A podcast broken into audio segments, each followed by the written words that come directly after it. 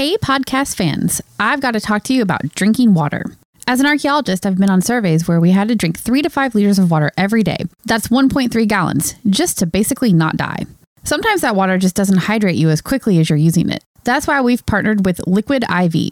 The small packets make it easy to take one with you to work, to work out, or on any adventure. I like the strawberry lemonade and lemon lime one's the best. Just put one stick of Liquid I V into sixteen ounces of water and get hydrated two times faster than with just water alone. And now with our partnership, you can get twenty percent off when you go to liquid I V dot com and use the code pseudoarchaeology at checkout. That's twenty percent off anything you order when you shop Better Hydration Today using promo code pseudoarchaeology at liquid I V dot com. You are listening to the Archaeology Podcast Network. Ancient tools and burials, plants and seeds, Neanderthals. All these things we make no apology, are the study of archaeology. But we don't do dinosaurs, no we don't. Welcome to the Archaeological Fantasies Podcast, episode forty-eight. I'm your host, Sarah, with my co-host today, Jeb Carr. And today we're talking about the Acámbaro figurines and the Ica stones. How do we know if these are real? What are the similarities between the two sets? And what can these artifacts tell us about dinosaurs and man living together? You ready to think critically? You will see are a staple of archaeology. But we don't do dinosaurs, no we don't do dinosaurs, no we don't. Hi everybody, do welcome to the Archaeological Fantasies Podcast. I am your host, Sarah, and I'm here today with Jeb Card. How's it going, Jeb? Uh, doing all right. I am about to try to turn in a big-ass book, and uh, so I'm a little uh, frazzled. So if I sound a little uh, uh, out of it, it's uh, that's accurate. That's good, though. I mean, it's like it's like giving birth to a baby that's made up of pages and paper. Which sounds like that'd be a horror of paper cuts.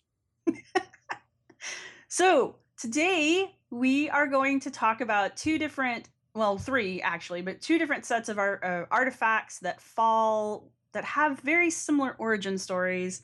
Um, mm-hmm. They're both, we believe, frauds. There's no good reason to believe otherwise. Um, one we've talked about before, which is the Ica stones. Um, we've talked about that on the blog and we've touched on it throughout the podcasts. But we're also going to be talking about the Acámbaro stones or the Acámbaro figures, which right. were new to me. Those yeah. This is a new one for me, but it's still kind of the same sort of thing. Yeah, it, there there are some minor differences. Both involve lots of things that look like dinosaurs. This is true. They yeah. do involve dinosaurs. Yeah. Um. So a little bit of history on the Acámbaro stones, just because I didn't know any of this until I started reading it. Um. So we've got a, a German immigrant who is in New Mexico. Obviously, he's moved there. And the story goes is that this um, Waldemar Julsrud. I, yeah. I assume it's Julsrud. I took German in high school, and that's a very long time ago. So right, exactly. So yeah, I think it's Waldemar Julsrud. Uh, and he is out riding his horse one day out near the Del Toro Mountains on the outskirts of Acámbaro. Is that in Mexico? It's in, in West Mexico. Mexico. Yep. And he just sees a he just sees a thing sticking out of the ground, and he gets out and he gets he picks it up and he dusts it off, and it's it's a little clay figurine, and I'm guessing it looked like a lizard or a dinosaur because they all do. And he got very excited about this, and so he hired the the locals from the nearby village and told them that if they would dig for these things, he would pay them a peso apiece for each one of these little figurines or anything that they found. Um, and if they would bring them to him, he would pay them a peso apiece for them. So, of course, wanting probably a peso apiece, I mean, come on, that, that can add up pretty quick. Right. Uh, these locals start bringing him by the wheelbarrow full all of these really interesting looking ceramic figurines that they claim that they have found while digging in an actual archaeological site. Um, and so they're trying to associate these figurines with that archaeological site. Waldemar or Julsrud doesn't seem to be an academic in that no, he's, field in any he's way. A, he, he's a he's a he's a businessman. He uh, he ran a uh, I think an, uh, a hardware store. Or he may have been itinerant. Uh, I have some images of him floating around somewhere. I found when I, I taught about him a few months ago. But yeah, he was a he was a businessman in the area. Uh, and um, there, there, you know, there were quite a few, uh, quite a few Germans or people of German extraction that had moved to Mexico that that ended up in in you know various uh, careers in Mexico. Then this is in nineteen forty-four, uh, by the way, right? Um, and yeah, he's in Guanajuato. Now I don't know. I'd be very curious to know actually if that supposed figurine that he finds, that's not brought to him by somebody, that he finds actually still exists. Uh, I, I would be very curious to know that. And the reason I'd be curious to know that is it's not like there are not real ceramic figurines by the friggin' truckload in Mexico. There are, uh, especially from the pre-classic period, but also the classic and the post-classic. So all throughout, you know, basically once people start settling down, they start making all kinds of uh, of of baked clay figurines of all sorts. I have some from our former museum collection staring at me from a, a shelf in my office right now. And you know, you go to Teotihuacan, the great big city, and there are literally millions of these things lying around. And I not not the Acámbaro figurines, but like figurines of all sorts that are re real things.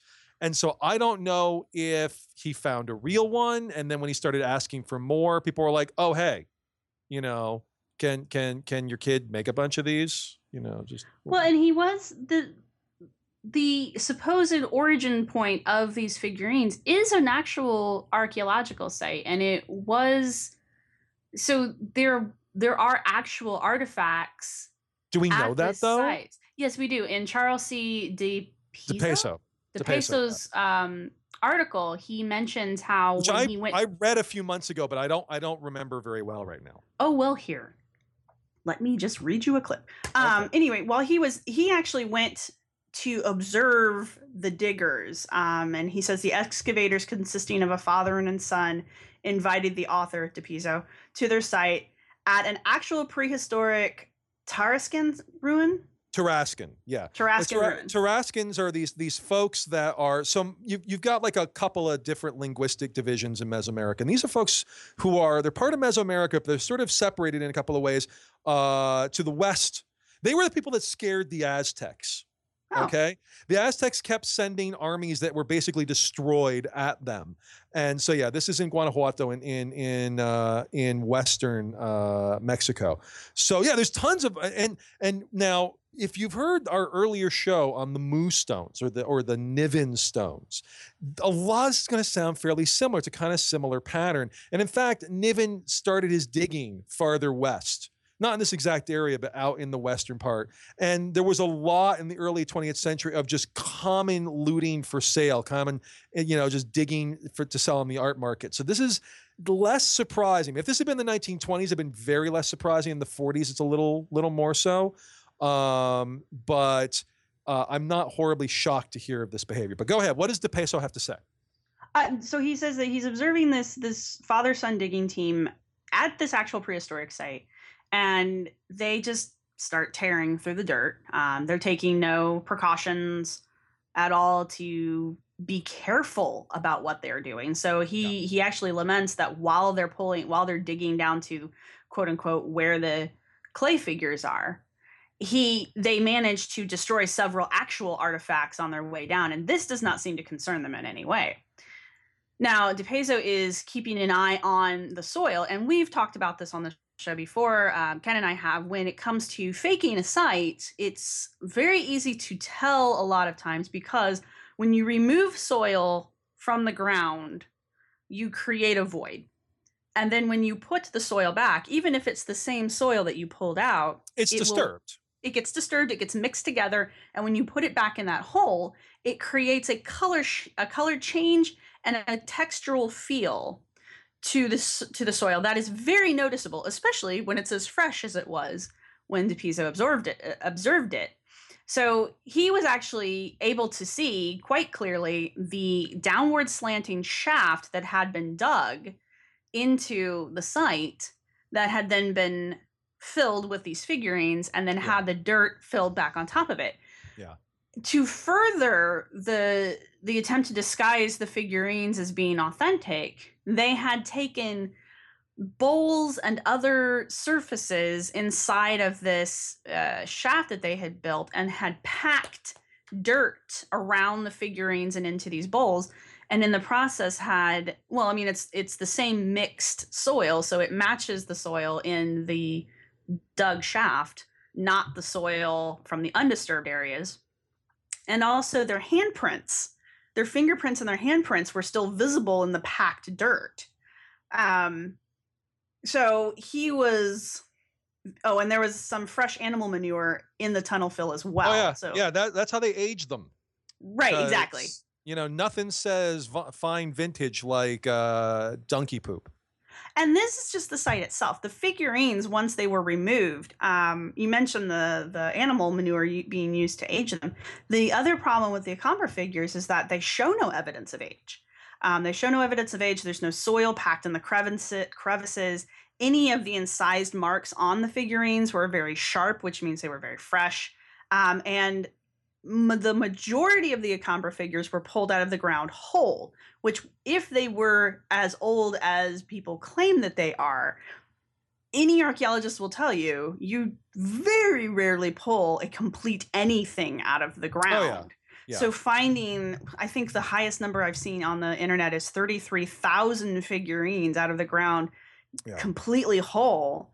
There were a few that were broken, but even those breaks were fresh, unworn, and had no material in them, which means that they were broken on accident or purposefully, but they weren't in the ground long enough for things to seep into them or adhere to them or any of that stuff, or to blunt right. the edges of the breaks. Well, the, the We've we've talked about the the Niven stones on another show, and I've actually I actually showed up on on Jack Churchward's uh, podcast, and I kind of delineated a little more. Um, there are some core things that you should listen for in all the cases we're going to talk about, and you've already mentioned them. None of them are broken. Not right. one of thousands. That's ridiculous, especially since we're talking about now, when we get to the the Ica stones, they're stone. They should still be broken, but some at them, least yeah. there's yeah, at least some should. But you know, with the Niven stones we talked about earlier from Mexico in the nineteen twenties, they're all fragile volcanic stone in a volcanic area. They're supposedly over ten thousand years old, not one broken. These, now we'll get to what these look like in a little bit. We'll get there in just a moment because it's kind of amazing. But these are clay. The Acámbaro figurines are clay. They are baked, they are baked clay, yeah. They are baked clay. Not one of thousands is broken. Actually, That's, some of them are, but uh-huh. all of the pieces are found, which oh, is okay. also almost oh, okay. impossible yeah. usually. That is uh, not how the world works. That's not yeah, how archae exactly. archaeology works. Um, so that's one. Th that's a massive red flag you should be looking for. The another one, and this is this is this one's a, this one I think is hard for some people to understand. Um, there's this idea that if you find thousands of a thing, lots of a thing, that makes it less likely to be faked. And the thing you'll hear about, and we can talk about this, I think, when we talk about these in, in their aggregate a little later, is, well, who would have time to make those? Well, we'll talk about that. But, um, you know, there's the, well, look, there's thousands. It must be real. Well, here, and I said this on, on Jack Churchward's podcast about the Niven stones, that actually makes them less real if they're all coming from one place. Exactly. Now, that doesn't make it impossible that somebody in the past, like one person or very few number of people in the past, made sort of idiosyncratic things. I mean, imagine if, you know, if Andy Warhol had never become super famous and you happen to find his Pompeii-like... Can we yes? really imagine that? Well, I yeah. don't like Andy Warhol. Oh, okay. Well, but imagine you had he had not become super famous. So like you didn't, you didn't become a cultural figure, and you would happen to cross this obscure artist studio. We're like, there are a bunch of pictures of Campbell soup cans here. And, you know... because that was his thing. Art can do that. But when you start to find thousands of a thing, and you start to find them all over an archaeological site, and you only find them in one place, and none of them are broken, and they're not following the rules of basically physics, then you're starting to run into real problems. And then if they're showing things that break the rules of, say, time travel, well, then we have other problems, and that gets back into what these things are showing. But yeah, no, there's thousands of these things, and not one is broken or fragmentary. Or I guess in the Acámbaro, a few of them are are fragmentary, yeah. but like you said. They're they're. But all of their pieces them. are present, and they can easily yeah. be put back together. Well, which let's I, let's actually talk. You you've done archaeology for years. I've done archaeology for years. Right. Have you? How many? Now we work in different areas. Right. And I have found complete or completable things? How many of you found complete or completable things? In my time doing C R M, which is a completely different monster than what you do, um, I have found two intact vessels. Really? Um, yes. In, like not, in, not even not even that need to be fixed.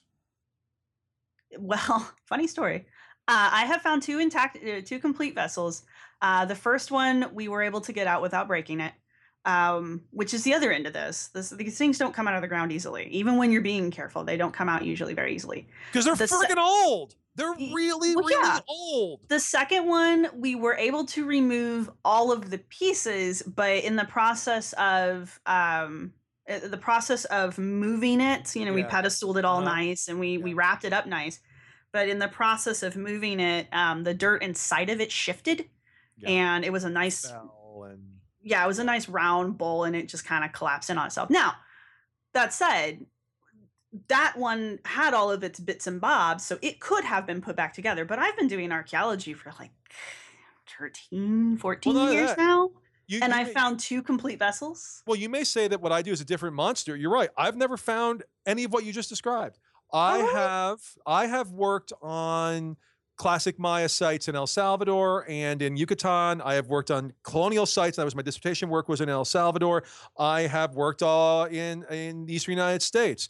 I have never found a perfectly pristine uh, vessel ever.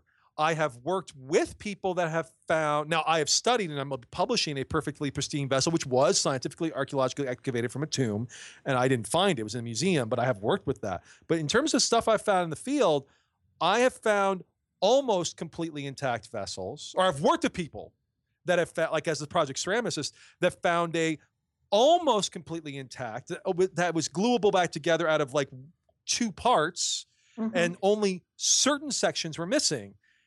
I mean, I studied fifty thousand pieces of pottery for my dissertation. That was the only complete piece. Well, so, I mean, normally yeah. you don't even find that. I mean, exactly, C R M exactly. has the three different phases. Most of it's done in phase one, which is usually what we call pedestrian survey, or uh, the other thing we call shovel testing, which means even if there was an intact vessel, you're probably going to dig through it. Um, but... So you're not probably going to find intact vessels just because of the way phase one is done. Phase two and phase three is where you're going to find it. And both of those complete vessels that I found were out of phase three. Yeah. Um, phase three is what is what looks like when you, when, when, if you picture in your mind's eye, yeah, if, you if you've never seen this, that's what phase three looks that's like. That's what phase three looks like. And that's what academic work often, though not always, looks yes. like. Um, and even then, But very, so, very little. It's so rare. so rare to find a so rare to find complete anything. Yeah. Both times when we found these things, I mean, it drew the entire crew over. Oh yeah, yeah. And like when we were moving the one bowl, I remember it was it was like, like like a, a football game or something when, or maybe golf, where everyone's waiting for that perfect putt because yeah. everybody's hovered around, and we've got like the P I and and he's got his two assistants and. We've all, you know, we've done all of our stuff, and now it's the crucial moment where you're transporting and everybody's holding their breath, and then the bowl crumbled and everyone was like, oh. Yeah. And, and it isn't just that they're that's old. That's how rare it is to find. Oh, yeah, yeah. And it isn't just that they're old. The other thing is, and of course, all the cat all the things we're looking at today are basically signifiers of an amazing past that didn't exist. In reality, if these are actually made by, you know, humans, Uh, humans use stuff and throw stuff away. And so if you go into a wonderful museum, if you go in a museum and it's full of hundreds and hundreds and hundreds of beautiful, pristine vessels, you know what, boys and girls? You know where those came from? Graves. In ninety-nine percent of cases, if you're seeing pristine vessels in uh, museums, that is the kind of context, because that's the one primary context where things are placed in the ground and carefully, not always. I mean, there are any yeah, kind of different carefully. sorts of mortuary mortuary things. But if you're going to have people putting things in, now there are others. There are ritual caches where you're like, oh, we're dedicating this building. We put some food and drink and whatnot in the ground and we bury it over. I mean, that does happen. But the most common in throughout human existence uh, sort of thing is when you put these sorts of vessels, usually because they're carrying a thing, in somebody's grave, and then you bury them. So in reality, if you're just stumbling around a usual archaeological site that's not a graveyard, um, this is not what you're going to find. And you're certainly not going to find somebody's house that's full of, hey, look, every single thing right. in here is groundbreaking, mind-blowing, and entirely symbolic. And after the break, we'll talk about what the groundbreaking, mind-blowing, entirely symbolic, and ridiculous-looking Acámbaro figurines were.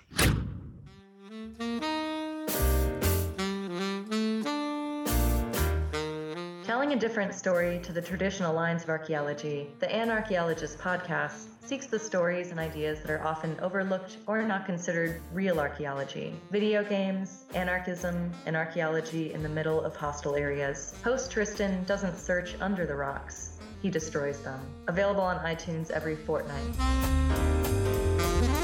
Join us today during the Jeep Celebration event. Right now, get twenty percent below M S R P for an average of fifteen thousand one hundred seventy-eight dollars under M S R P on the purchase of a twenty twenty-three Jeep Grand Cherokee Overland four by E or Summit four by E. Not compatible with lease offers or with any other consumer incentive offers. fifteen thousand one hundred seventy-eight dollars average based on twenty percent below average M S R P from all twenty twenty-three Grand Cherokee Overland four by E and Summit four by E models in dealer stock. Residency restrictions apply. Take retail delivery from dealer stock by four one. Jeep is a registered trademark.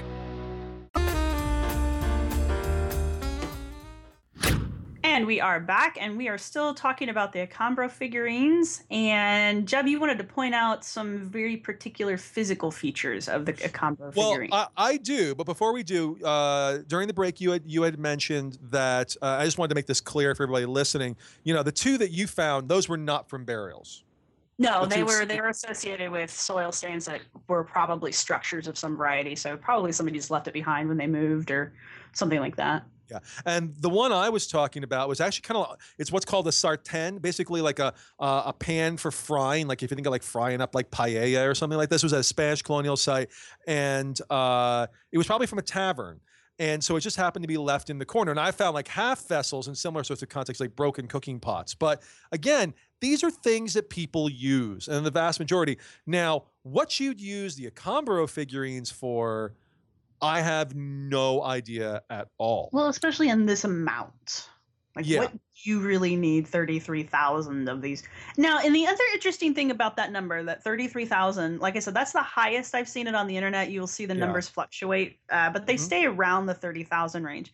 According to Dennis Swift, the the guy who really pushes these for being authentic, he's a he's a young Earth creationist uh, researcher, I guess. Well, how will but, we have enough time to make them? I mean, my God. Well, yeah, thirty-three thousand is a lot. I'm, I'm joking. I'm joking. Well, no, it can be done, but when he oh, no, and it his will be. friend, when he and his friend uh, Don R. Patterson, Patton, Patton went to go look at these, they could only find five to six thousand of the figurines. Oh, I see what you're saying. I so we there's the claim that there's thirty to thirty-three thousand of them, but even according to these two, there's only five to six thousand of them that can still be accounted for.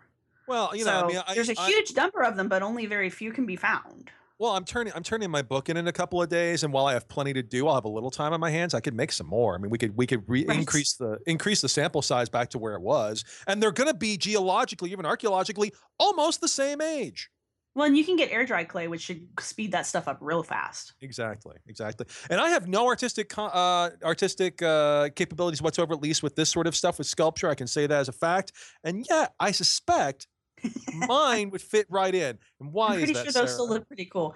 Yeah. These, I was surprised when you mentioned these, because the, the Ica stones that we'll talk about a little later on in the show, they're they're interesting in their complexity. They're they're... They are frauds, but they're very beautiful, and they're they're very cool. The images on them are complex and fun. Like aesthetically, aesthetically, I don't like them, but I could see somebody putting this in some kind of art exhibit. Right, exactly. They're very artistic. These Acámbaro figurines, when you sent me the link to look at them the first time, I thought you were joking.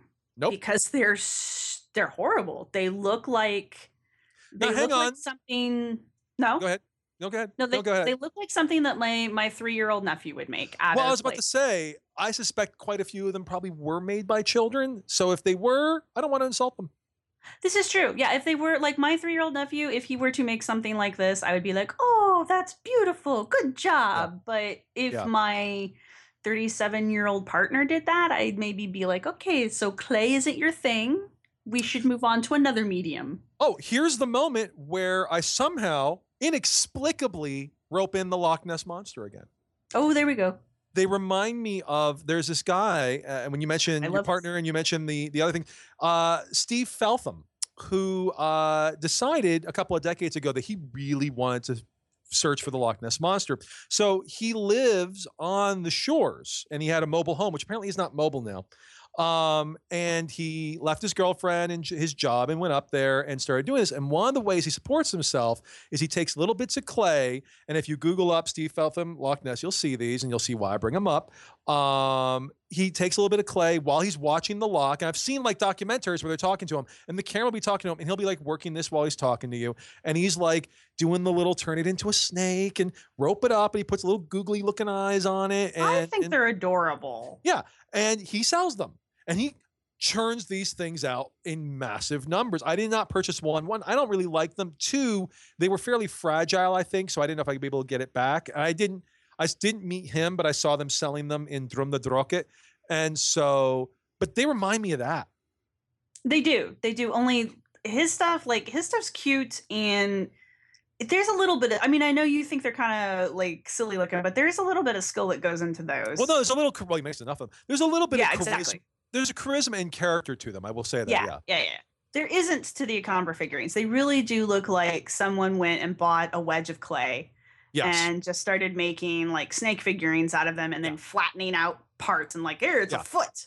Yeah, like, they I all think the are most roping. creative. Some like some of the later ones apparently very much like the Ica stones. The later figurines start to get really creative. Like there's one that I saw that it looked like well, God, I would hope so. Four.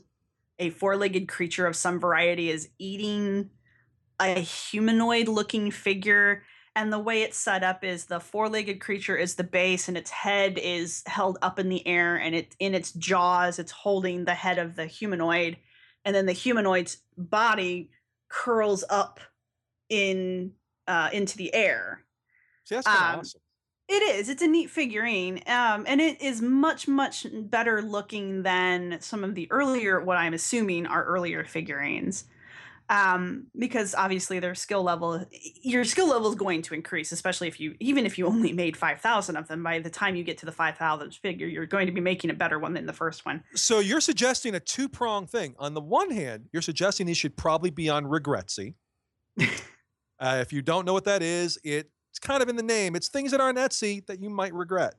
The uh, it's a, it's a, it's a bit it's a bit of uh, fun. I'm like not sure Pinterest, this site's still around. Like Pinterest fails. Um, like like what fails? Pinterest fails. Those are my favorites to look at.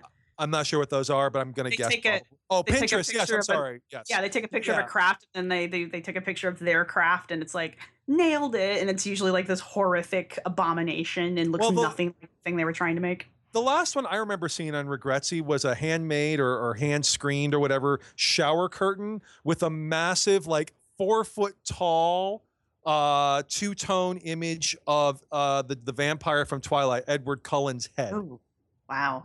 Yeah. Like yeah, those obey signs? Yes, yes, yes, actually, except I don't think that was what it was supposed to be, but yeah, that's how, that's how it turned out. So mm-hmm. on the one hand, they might go on Regretzi. On the other hand, it sounds like you're suggesting a stylistic seriation of the Acámbaro figurines could, nay, should be done. I think sounds like could. a ma that sounds like a master's a master's thesis uh, waiting to be written. Well, one of the interesting things about the Acámbaro figures uh, is that there has been academic study of them in the past. Yes, uh, yeah. which is unique to. Well, you had mentioned Charles De Peso. Yeah, he yes, he was Charles an actual archaeologist. Yeah, he was, he was, an, he was an, an American archaeologist. archaeologist. Yeah. Um, and, and he, he got, did more than just come out and look at the dig. He took some of the figures yeah. back with him and tried to get them dated. Right. He did uh, thermoluminescence on them, and, and there was a lot of controversy, and then they got redated, and that went back and forth. Um, thermoluminescence is a technique where uh, in sort of the crystalline lattice work, or in, you know, in the, the molecular lattice work, inside various kinds of substances, including fired clay, Um, energy, electrons get trapped over time. And if you reheat it, at some point, the little lattice work inside uh, at the molecular level, uh, and I'm probably mangling this, probably not actually, uh, gets excited enough that in essence, the if you think of it like a cage, the bars of the cage get wide enough or, or open enough that the electrons fly out, the energy is released, very small amount, and you can basically measure how much energy is released, and that will tell you how much has been collected based on the material since the zero date. And the zero date is going to be the last time it got that hot, which means for clay, if it's been fired into ceramic, when it was fired into ceramic. Right. So it's actually, and it's used routinely to determine if ceramics have been faked or frauded. Uh, Zapotec funerary urns from western Mexico or from uh, from southern Mexico and Oaxaca are an incredibly iconic kind of artifact from Mesoamerica. Museums and collectors love them, and they're really easy to fake because they're easy to mold, and there are actual ancient molds lying around. So there are tons of them out there, and it has been estimated possibly half of those in museums are fake, and quite a few, the only way you'll be able to tell is through T L, is through thermoluminescence. Yeah, thermolum thermoluminescence is also one of the newer forms of dating that uh, has come up in the past few years. And when it was new, the process was still very um, volatile, I guess would be a good word for it. And it, it's not that it was faulty, it's just that thermoluminescence tends to not, like many forms of dating, if the thing is too recent that is being dated, yes, that was it the will biggest problem. Give a false positive or a yeah. false date. And we've discussed this process, this problem with C fourteen dating. You can't date, you can't use certain forms of dating on objects that are not old enough. Or too um, old. Or too old. Yeah, they're, yeah. They, it does work in the opposite direction too. And now, here, thermoluminescence. Here, yeah. Thermoluminescence is one of the dating techniques that we use, that if an object is too recent, it can give a false date. But right. it can, there's certain flags that pop up that we are aware of now that we weren't aware of when we first started using this process that allows us to see, ah, I'm getting a bad date because this is so recent. Right. And that's the problem with the original sets of the thermoluminescence dates. Yeah. The, I mean, the problem with carbon, of course, is that carbon is radio, carbon fourteen dating. The carbon fourteen is radioactive. It's slowly decaying. And after fifty thousand years, there's just going to be so little of it left that you're starting to run into, you know, whenever you see a poll, it's like margin of error plus two percent. You're starting to run into that margin of error. Since thermoluminescence is all about accumulating electrons inside the, the, the molecular lattice work, it's the same problem in that you have very little of what you're trying to measure. It's just that carbon decays, so you lose it with time. This accumulates, so you gain it with time, which means at the very beginning, you have very little. Right. And the first set of thermoluminescence dating that we got um, gave a very old date. It, it gave it, I don't yeah. remember the date right off the top of my head, but it aged these things at a at a date that would have been logical with the community, with the um, society that they were claiming the artifacts were made by. by about forty, about forty-five hundred years ago. Right, and this would have been great if these were real, but obviously they were not. So the the the date got disputed, and because of that, they tried dating it a few more times. The most recent thermal thermoluminescent date that was done, it was much more accurate and done in a, in a much better way. And it's because these objects are so new, we were able to tell that these objects were made within thirty years of the time that it was dated. And at that time was thirty years.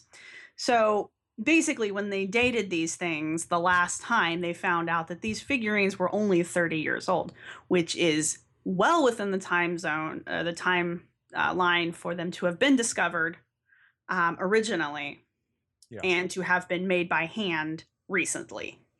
Well, we haven't even talked too much. We talked a little bit about what they depict and uh, what's, what's, I mean, they depict a number of different things, but what's kind of the, you've looked at, I mean, again, there are thousands, there are literally pictures of thousands of these things in yeah. one frame. Yeah, yeah. What's kind of the overwhelming um, sort of theme? The theme of these is a lot like the Ica stones in that they are, for the most part, depicting dinosaurs or yeah. lizard-like creatures and humanoid figurines yeah. that supposedly range in ethnicity from the Chinese to the Egyptians to what always catches me off guard being very specific as bearded Caucasians. Yeah. Like, I've seen these figures. I don't know how they got that these were supposed to be white men. Like, they, I can't hardly tell how they're supposed to be anything, really. Are they, but, are they, are they exploiting other people around the world? That might be a, might be a giveaway. Exactly. They came over and took the land away from all of the other little figurines. It's like, oh, they're Europeans. But, uh, but no, no. I mean, and there's a lot of dinosaurs and dragons. There are a lot of dinosaurs yeah. and dragons. And and they're they're hanging out with humans, and you know people like to make a joke, you know that you know oh I didn't know that the Flintstones was it was a documentary, but not even that. These look like the kind of, I mean, but they remind me of a couple of things. One is if there if you were depicting, there were there were a number of different images of, of dinosaurs, and we can talk about this in a little bit. But one of them, of course, in the movies and in, in the not so much in the nineteen forties, because in the nineteen forties there were only a couple of dinosaur movies. I mean, there were there were a handful, and they were things like King Kong and The Lost World, and those did use clay models, and they were at least vaguely attempting to uh, to be semi-accurate to the to what was known about dinosaurs at the time, and we'll talk about that. But they almost remind me sometimes, and, and the Ica stone ones even more so, of one of my favorite tricks for depicting dinosaurs in movies, especially in the fifties and early sixties, was to go down to the pet store, or in Mexico, you know, go outside, buy or find an iguana, um, and stick a fin on it. And then film it with a low camera angle at slow motion, and all of a sudden you've got a dinosaur. Now, it's funny you should mention the iguana, because one of um, Doctor Swift's arguments for them being authentic is that apparently one of the figurines accurately descri- depicts an iguanodon. Except um, iguanodons don't look like iguanas. Right. Uh, and neither does the little figurine he's trying to say looks like an iguanodon. Um, yeah. So it, it's just funny. Like, I, yeah. I kind of want to talk about Dennis Swift's arguments for the Acámbaro figurines, because they kind of feed back into the Ica stones, uh, the arguments for the authenticity of the Ica stones as well. What is his basic argument? His basic argument is, of course, aside from the whole academics are hiding these, they know they're real and they're just deciding that they're not because right. reasons. His other argument is, is that these figurines are accurately depicting the modern idea of what these dinosaurs should look like, because what you were alluding to earlier is yeah. back in the forties we didn't know what some of the we we put these dinosaurs together wrong, basically, and yeah. we thought they looked like things that they don't actually and look I wanna, like and I want to talk about that a little more after the break. But the the other thing is what they remind me of is uh they're they're very ropey, and we were talking about how you how you'd make these things earlier. I, I'm sorry, so many of these are clearly of the all right kids, take a coil of clay and turn it into a snake. It reminds me of, um, I'm an old man, so I remember ye olden days of internet humor before Vine and, and Tumblr and all of that and, and, and GIFs, uh, of um, Homestar Runner and Strong Bad Emails and the the creation of Trogdor the Burninator, where it's like, yeah. draw an S. Now they draw a different like, S. They do kind of look like Trogdor. They look a little like Trogdor. I think Trogdor's definitely got, I, I recently introduced one of my students and they were highly amused by Trogdor. So it's it's an all ages thing. But uh, uh, no, uh, they kind of look a little like Trogdor. I don't know if any of them have the big beefy arm on the on the back. For, for I'm sure there's measure. Probably one that does. I'm sure there, I'm sure there must be. So, uh, but yeah, they're clearly made by the, by the coil and rope, and then add, repeat, and add little blobs of stuff. Yeah. Uh, technique. Now, like I said, they, they do tend to get a little bit more complex as they progress, but yeah. for the most part, they stick to the same technique. And I think so. after the, I think after the break, what we can definitely talk about is how our ideas of dinosaurs have changed, and yeah, how our ideas of dinosaurs apparently haven't changed. Right.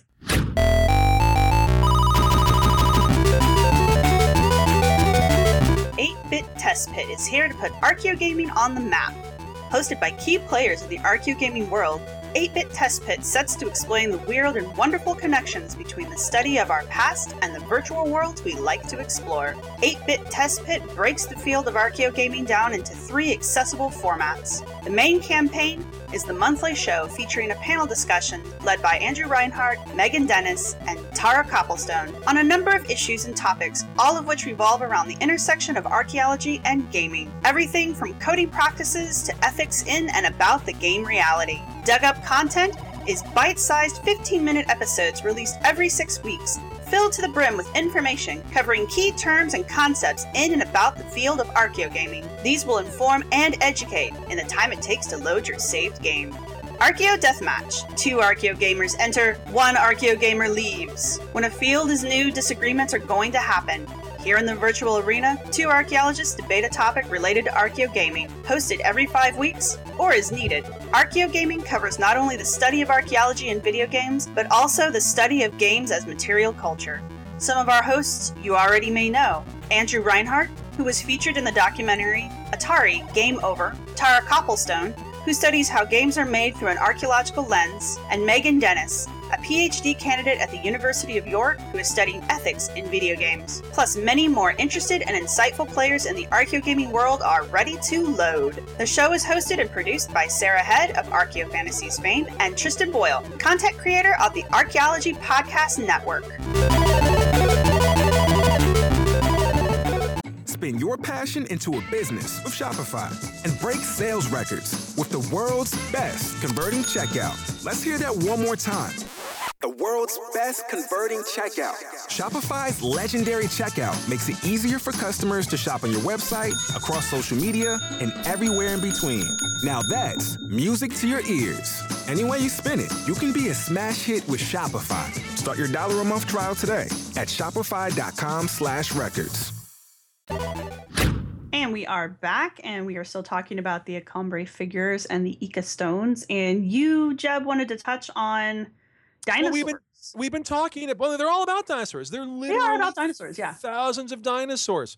No, and it's not just that they're about dinosaurs, though. It's specifically that they're about dinosaurs coexisting with humans. That's the important oh, yeah. jump. It's yeah. not dinosaurs themselves. It's the implication of coexisting with humans. Well, hell, if they're made in twenty-five hundred B C, they've got to be. I mean, you know, it's it's it, unless unless somebody's trying to claim that the Acámbaro figurines are seventy million years old, you know, one way or the other, you got to see you got to see these things. But if you go, you know, and and find good, solid scientific depictions of dinosaurs today, you know what they're not going to look like? The Acámbaro figurines or the Ica stones. Exactly.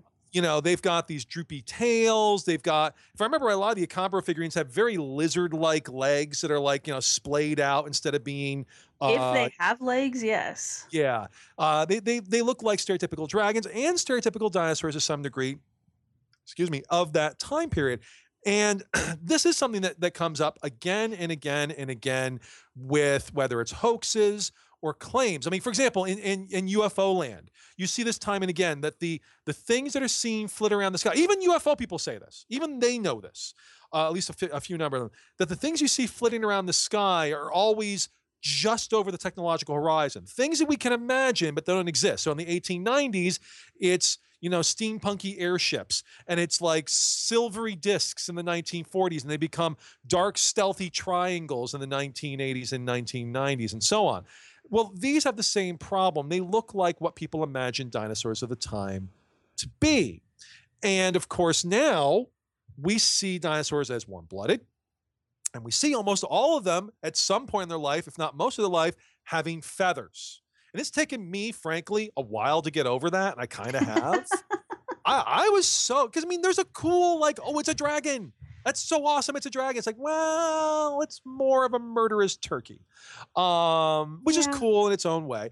But the fact that it's real, and you know, you know, you, you see dinosaur toys, and they now have, except for the ones for Jurassic Park, which they even pointed out in the last movie that we're not putting feathers on because people expect them not to. And people expect them not to. And so, of course, that's what we're seeing with these, because in the nineteen forties or the nineteen sixties, you know, the old pictures of slow, sluggish, reptile-looking or lizard-looking creatures was a lot closer. and certainly would have been very commonly in news strips and, and all of that. Well, so, and in museums as well. Yeah, yeah, yeah. And, and you still find some of those old models in, in, in museums, although they're replacing them, except at one museum. And that, of course, would be Kenham's Creation Museum across the border in Kentucky, which we have talked about on this show before. And I believe I mentioned that they proudly point out that their dinosaurs do not have feathers, because apparently it's always nineteen sixty at the Creation Museum.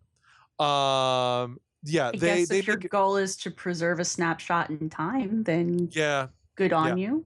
So that's, I mean, that's the thing is, is that these, these things don't even, you know, I, I would say this, if somebody had somehow pulled out of the ground things that look like how we think dinosaurs look now, but it was made sixty years ago, I'm not saying that would make it real, but that would be a very interesting thing to find. Whereas like, oh, look, it looks like how dinosaurs were made around, or were seen around the time it was made. That's eminently not surprising.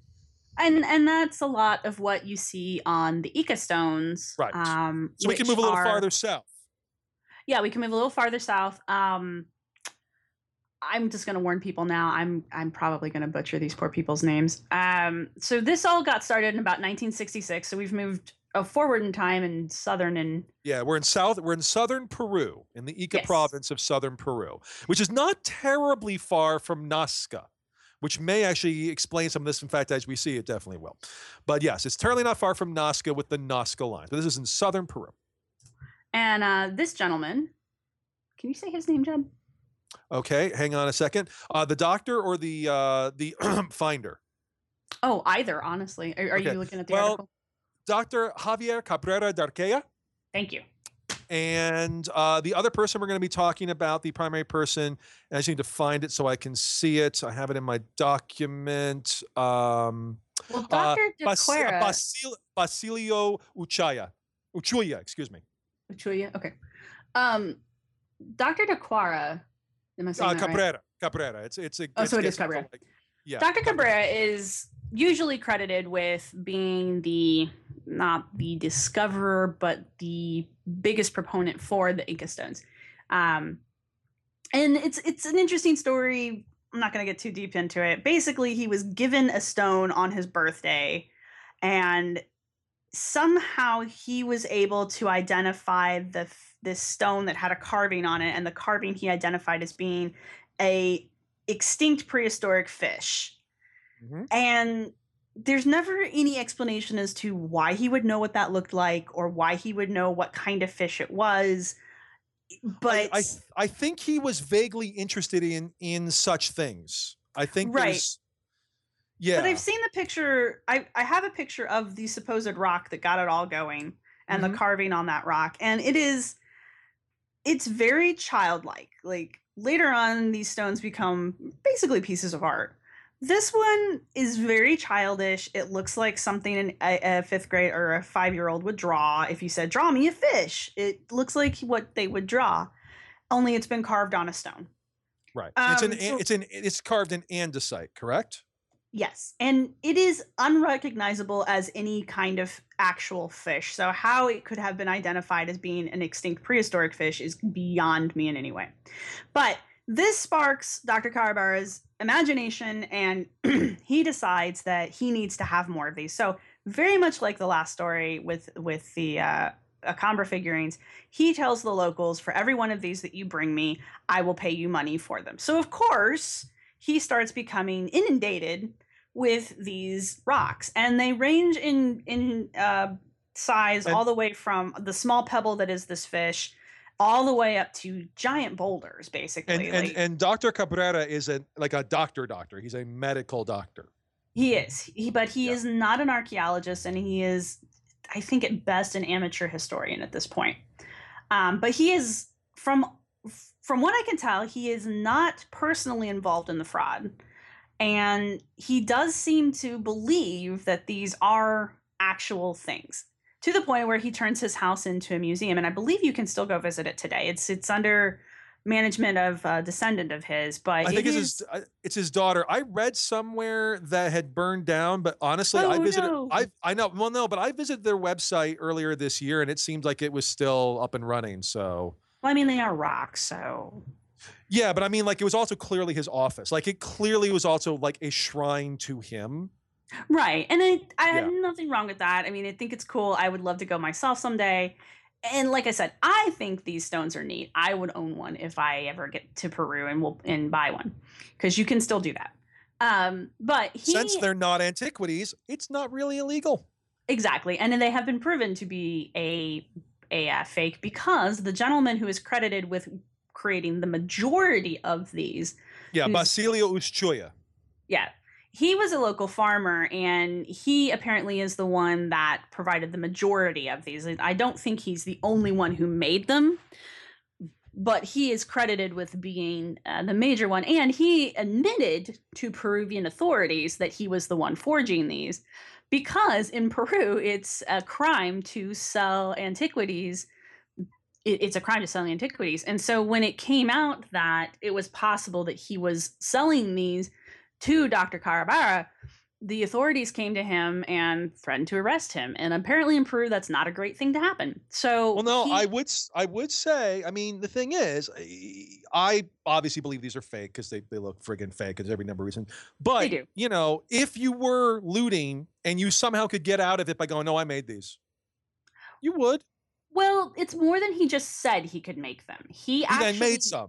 He demonstrated to the local yeah. authorities Yeah. how he did it, and recreated one. I think right. he did it twice. Yeah. On the spot, on demand. Yeah. Um, he did There's, it once for the authorities, and he did it once for a B B C documentary as well. Yeah. There's an infamous forger in, in Mexico who he now makes like legitimate replicas, but he was an infamous forger who'd made amazing forgeries of things in real archaeological styles and was selling them. So he's a forger in like the true sense, not like a, I'm going to make time traveling rocks, but like, I'm going to make a Zapotec urn. And he went to prison because he had been arrested under suspicion of selling uh, real antiquities. He actually had the tools and materials smuggled into prison and made an artifact there. And that's how he got himself out. Yeah, I mean, this is a really common story, actually. There was a famous um, forger painter who had a very similar situation. He got arrested, and to prove that he wasn't selling authentic paintings, like he wasn't stealing and then selling real paintings, he was like, I can, I can show you. I just need to have, I think he said he needed two bottles of rum and then all of his painting supplies. And they, they did, they provided him with two bottles of rum or two bottles of alcohol and all of his painting supplies. And he basically got drunk and recreated some very famous painting from memory.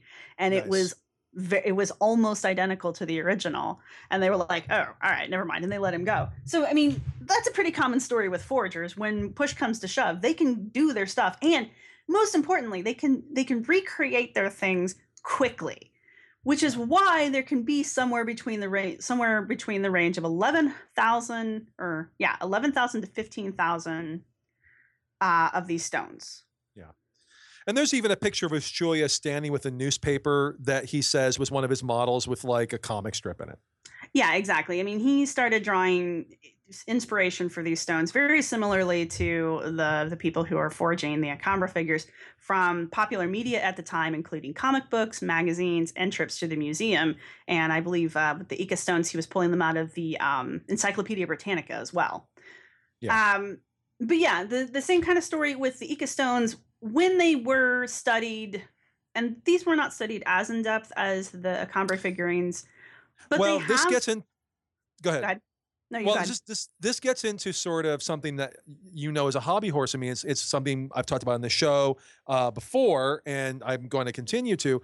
You see in archaeology a point where people stop dealing with these because they're like, yeah, it's not worth my time. I have better things to do. Prior to World War Two, that was not really the case. Even into the fifties, that wasn't the case. But once archaeology starts to really kind of hit it as an academic field, you see less interest in these because there's sort of this assumption of whatever, you know, we well, got. And I think we, there's a there's a drive to divorce ourselves from yeah silly which, things because which, we because don't want to take it seriously. And there was a lot of silly things in archaeology's yes. earlier days, which, again, we'll be continuing to talk about. But, yeah, they, they've not been heavily, you know, the law enforcement got interested for the reasons you mentioned, but archaeologists didn't go. They're just like, oh, it's got a freaking dinosaur on it. I really don't have anything else to say. Right, exactly. And they're, they're not even good depictions of dinosaurs. They, they're cool. No. They're not good. Now, they have been studied in that they've um, – well, I mean, it's a rock. You can't un, un, some people will tell you you can date rocks, you can't. Um, but well, there's so, there's some you can date, but you know, I mean, potassium argon, but you could not date these this way. No, not these. These, what they did is there is a patina on these rocks. And what they did was they dated, or they tried to date the patina, and they tried to identify the patina. And when they did identify the patina, it matched with the story of the forger who claimed that to get this nice black patina on it, he would mm-hmm. he would basically um, wrap the the rocks in um, either chicken or um, animal manure. And, and they, there we go. And he would bake them like that, and the manure would turn, would put this really neat patina on the rock. And then after the patina was put on the rock, he would take a dentist drill and scratch the shapes onto the rocks. And so the pictures were put on after the, after the patina. And because he's using a mechanical drill, that leaves a very distinct mark, tool mark, on the stones, and those could be seen in uh, microscopic comparisons. Now, oh, yeah. that's as far as analysis on these have gotten. Now, before you go to analysis, so what you're saying is that when Ken is on the show and he wants to call this kind of stuff bullshit archaeology, he's not being judgy. He's just being extremely accurate. Right. These these rocks were this literally is literal bullshit archaeology. Now, also the thing that's chicken, interesting, possibly chicken shit, probably chicken shit. The the thing that I like about the Ica stones, yes, they depict a lot of dinosaurs, specifically dinosaurs living with humans, and that gets the creationists all hot and heavy, um, just like the Acámbaro figures. The, my thing with the Ica stones that always confuses me, though, is the Ica stones depict not only dinosaurs and man living together, mm-hmm. but they depict things like the Nazca lines. They depict yep. things like advanced surgery, um, like mm-hmm.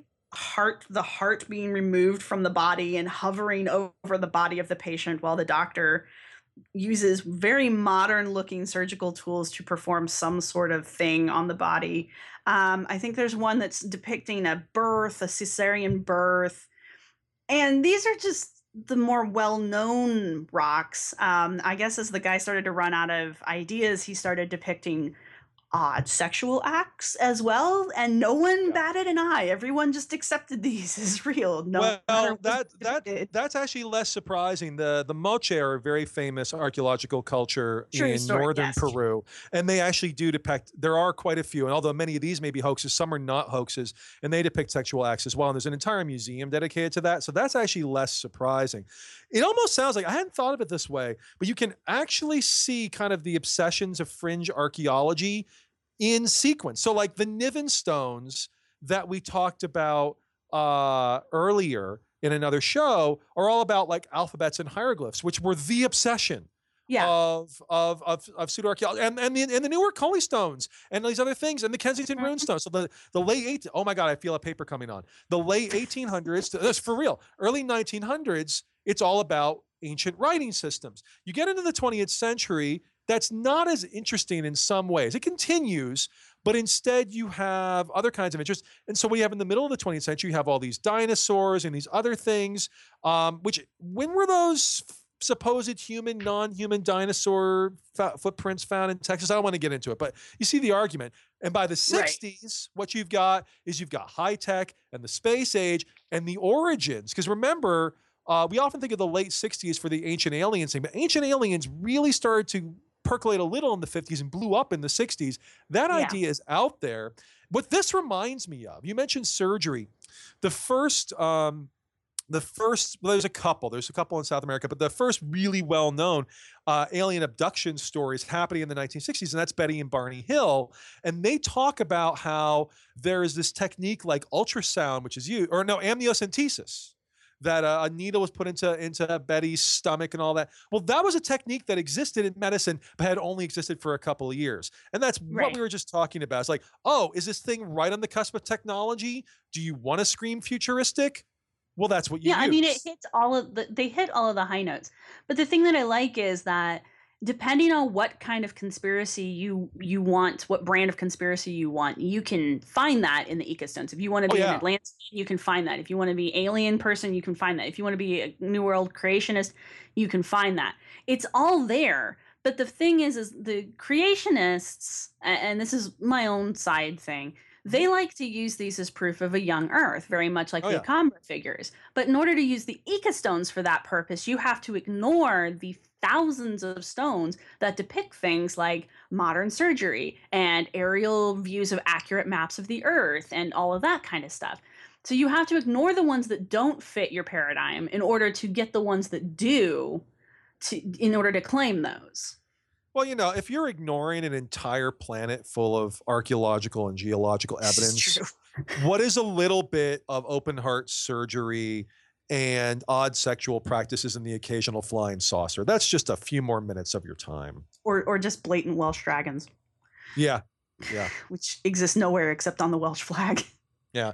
Well, or and on the now somewhat less uh, depreciated uh, uh, British pound. But uh, yeah. Aww. But yeah, so it, it's it's interesting to see two different sets of artifacts that have, I don't know, about ten to fifteen years between them. Yeah, which are about that. Pretty much identical. You know, you've got clay figurines and then you've got rocks, and but they're depicting yeah. pretty much the same damn thing, and they have and, the same origin story. And the social context is the same. You've got rural places, and, and we've got other cases. They're almost identical. And these are not just in Latin America. It's one we didn't even get to. Maybe for another show in France, the Glozel case. You have yeah. these rural populations. You have an outsider who comes in, shows an interest in these because they're an amateur historian, amateur archaeologist. And all of a sudden, all of their wishes are fulfilled beyond their wildest dreams. The fact that Doctor Cabreras began on his birthday, I'll have to say, is Feliz Cumpleaños. So, uh, so yeah, that is very fortuitous. I mean, happy birthday. Here's your fish. Oh, now you have a life calling, you know? Yeah. So, all right. Well, I think that we have kind of, uh, worked through these, and, uh, I am now going to go home and start faking, uh, the, uh, the Miami Valley, whatevers. I don't know what yet, but, uh, we'll, right. we'll see in a, we'll see in a few years. Um, but yes. All right. This has been, uh, some enlightening, uh, uses of animal dung.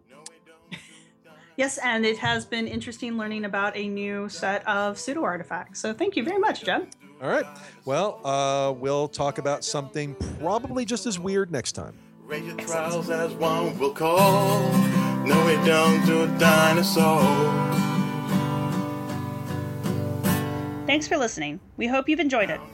Our music was provided by Archaeosoup Productions. If you like what you've heard, please subscribe and rate us on iTunes or Stitcher, and share us wherever you use social media. You can contact us with your questions, comments, or angry email at archie fantasies at gmail dot com. You can follow the podcast at w w w dot archaeology podcast network dot com slash archie fantasies. You can follow the blog at w w w dot archie fantasies dot com and get updates on Tumblr and Twitter at Archie Fantasies. You can also look for us on Facebook. If you're looking for the show notes for this episode, go to the podcast website at w w w dot archaeology podcast network dot com slash archie fantasies. Thanks again for listening. No, we don't do dinosaurs. No, we don't do dinosaurs. We don't do dinosaurs. This show is produced by Chris Webster and Tristan Boyle, and was edited by Chris Webster. This has been a presentation of the Archaeology Podcast Network. Visit us on the web for show notes and other podcasts at w w w dot archaeology podcast network dot com. Contact us at chris at archaeology podcast network dot com. Waiting on a tax return? Hopefully it ends up in your hands. Fraudulent tax returns due to identity theft increased by thirty percent in twenty twenty-three. If you're in a bind this tax season, LifeLock can help. Our U S based restoration specialists are experts dedicated to helping solve your identity theft issues. And all LifeLock plans are backed by the Million Dollar Protection Package. So we'll reimburse you up to the limits of your plan if you lose money due to identity theft. Help protect your information this tax season with LifeLock. Save up to twenty-five percent your first year at LifeLock dot com slash aware.